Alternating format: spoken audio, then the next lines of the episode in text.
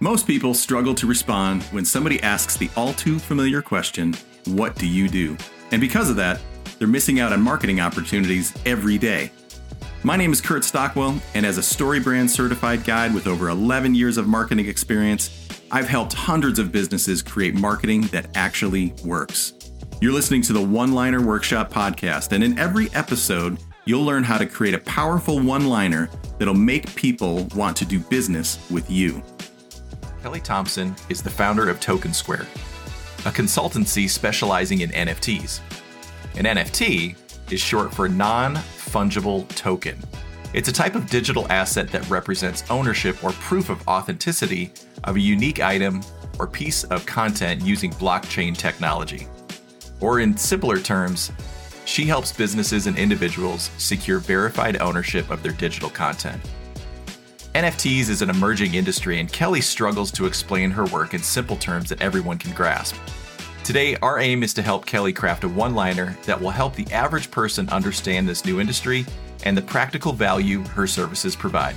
Let's get started. Hey, Kelli, thanks for coming on today. I'm excited to learn more about what you do. We've talked many times at networking events and such, and it's all around the topic of NFTs. And NFTs, I'm sure that when you start talking to folks, their eyes glaze over really quick. I would say that I'm in an industry where uh, I have enough circling around my ecosphere that I hear about NFTs often mm-hmm. I still feel like I don't totally know what they are. so this is going to be an education for me too. Right. So tell me a little bit about your industry and a little bit about your company. Basically, we started with Web 1 when it was read only. You would just read the information like a bulletin board back in the day, back in the late 90s, I guess you could say.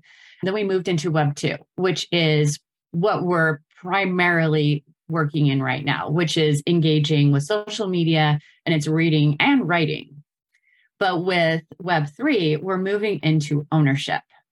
And so a lot of the frustrations and problems that content creators have, for example, is that you put your content out there on a Facebook page or Instagram, and you're at the mercy of, of a corporation's algorithm. And they can pretty much do whatever they'd like with that. And so with digital tokens and with Web3, it's about taking ownership so that content creator can then control their own data, take their followers with them, and get paid better for it as well. And like you had said, when I introduce this subject, it's really difficult because people instantly, when you say the word blockchain or tokens or NFTs, it scares them. And it's like, oh gosh, you're going to start talking about something and going way over my head. So, what I like to do in my company is to get that person from learning nothing, being scared of the technology, to seeing the light in their eyes and the smile on their face when they're like, oh, I get it. I get it. And implementing that into their businesses. So that's kind of wow, that's fantastic. And thank you for kind of breaking down the history of Web 1, Web 2, and Web 3. And I think you nailed it when you talked about gaining back ownership.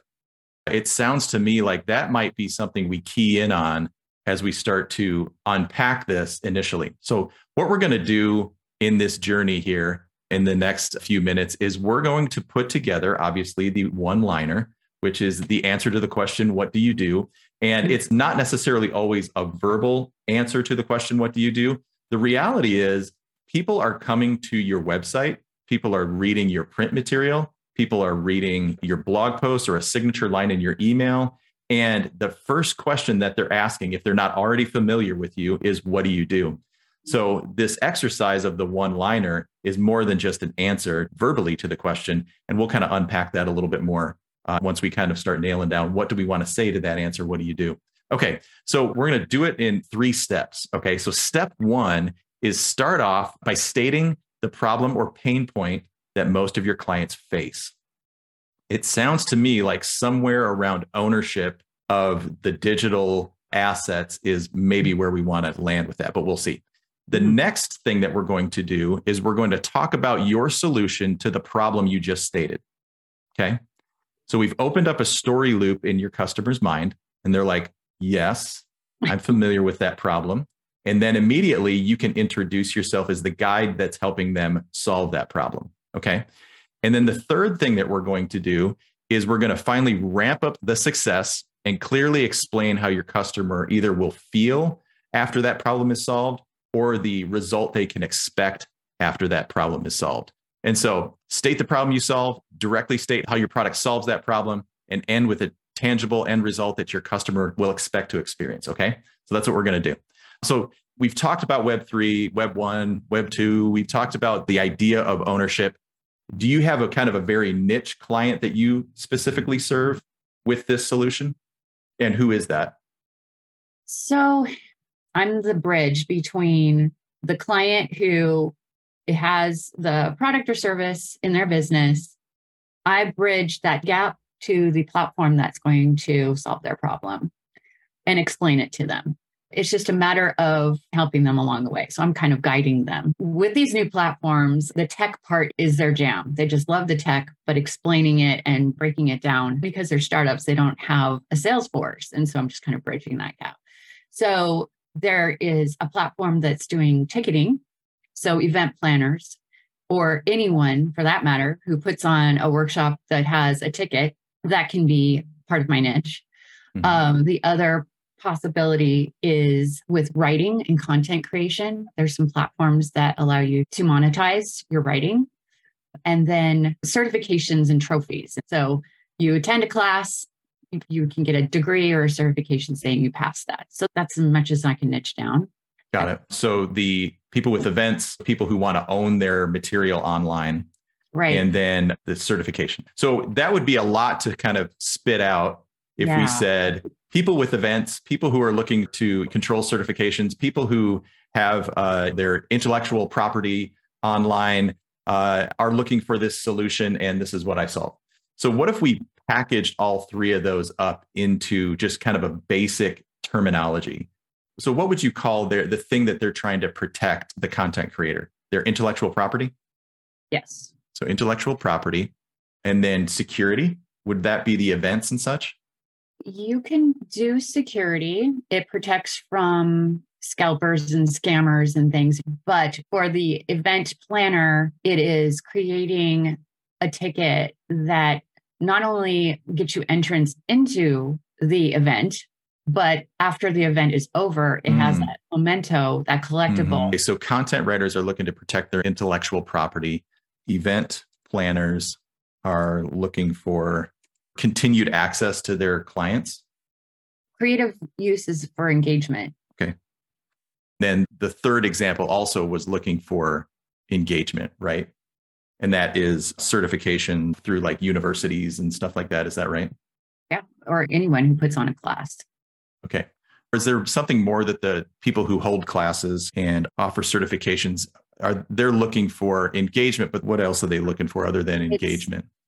It's, concrete proof. Because right now, if you were to graduate from college, you get a paper degree and your record is with the school.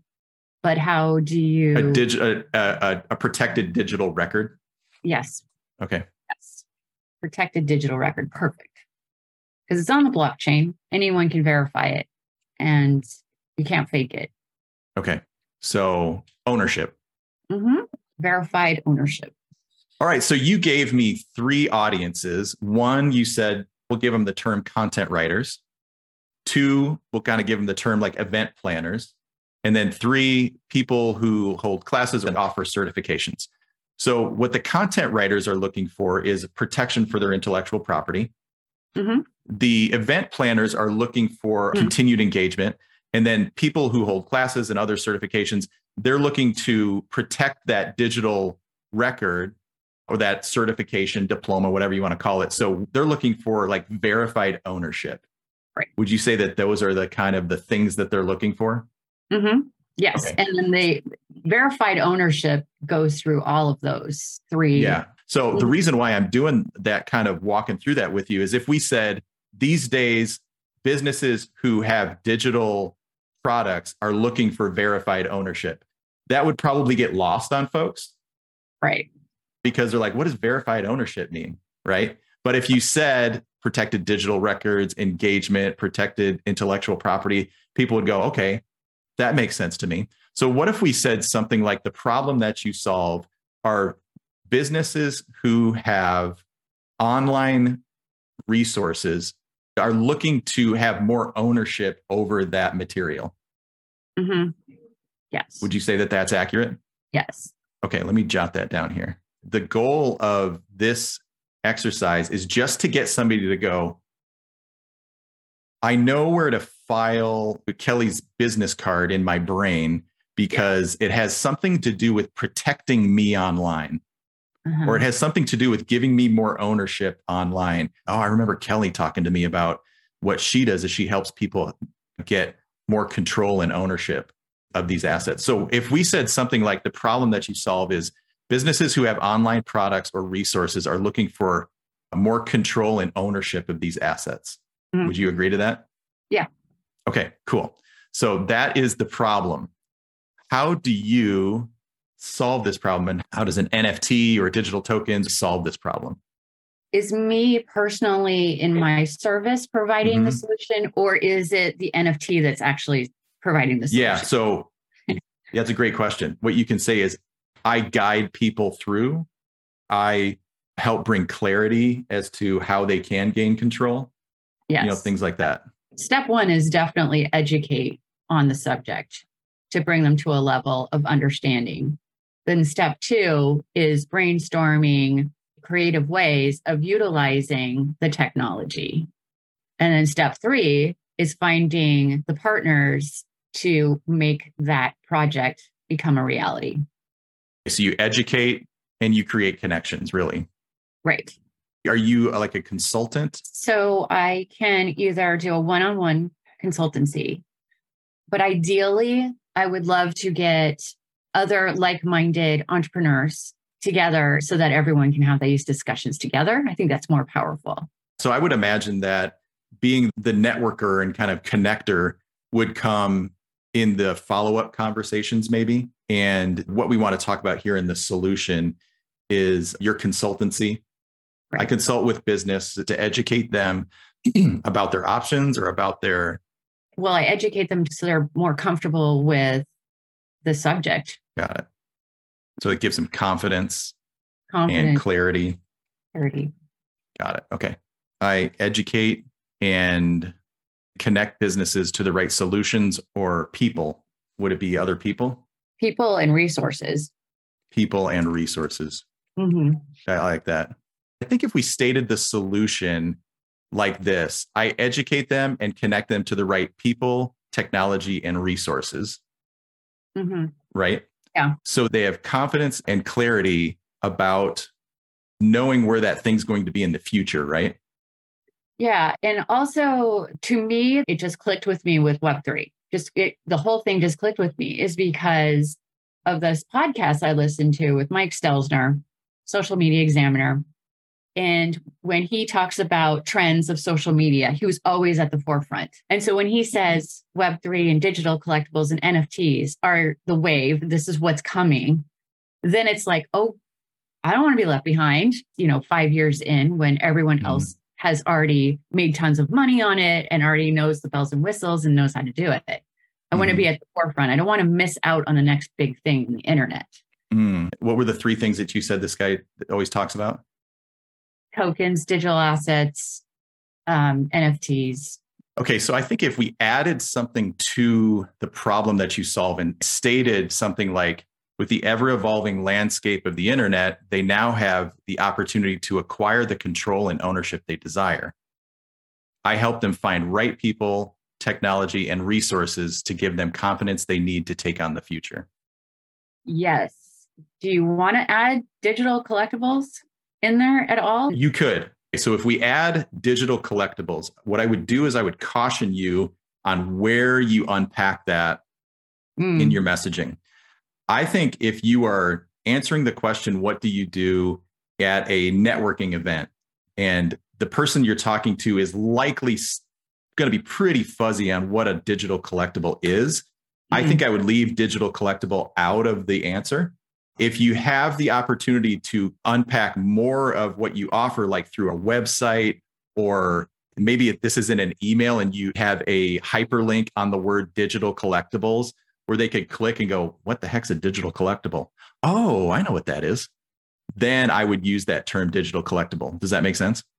Mm-hmm. So I'm struggling with businesses with online products and resources. Okay. Does, I'm, um, how about entrepreneurs with an online presence Okay. seek Yeah, I like greater control and ownership of their, if you say digital assets, Of their digital assets. Yeah. Right. Okay. Got it. Entrepreneurs with an online presence are seeking greater control and ownership of their digital assets. yes. With the ever evolving landscape of the internet, they now have the opportunity to acquire the control and ownership they desire through digital collectibles. We help them find the right people, technology, and resources to give them the confidence they need to take on the future. I like that. I really like that a lot. Now, what we're going to do with this is take it and road test it. Okay.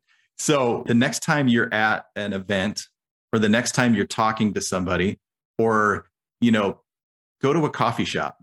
And if you feel bold enough to do this, just ask a random person and just say, you could say, I have a new business and I'm working on some marketing. Can I tell you what I do? And you can give me your honest feedback about whether it's clear or not. Mhm.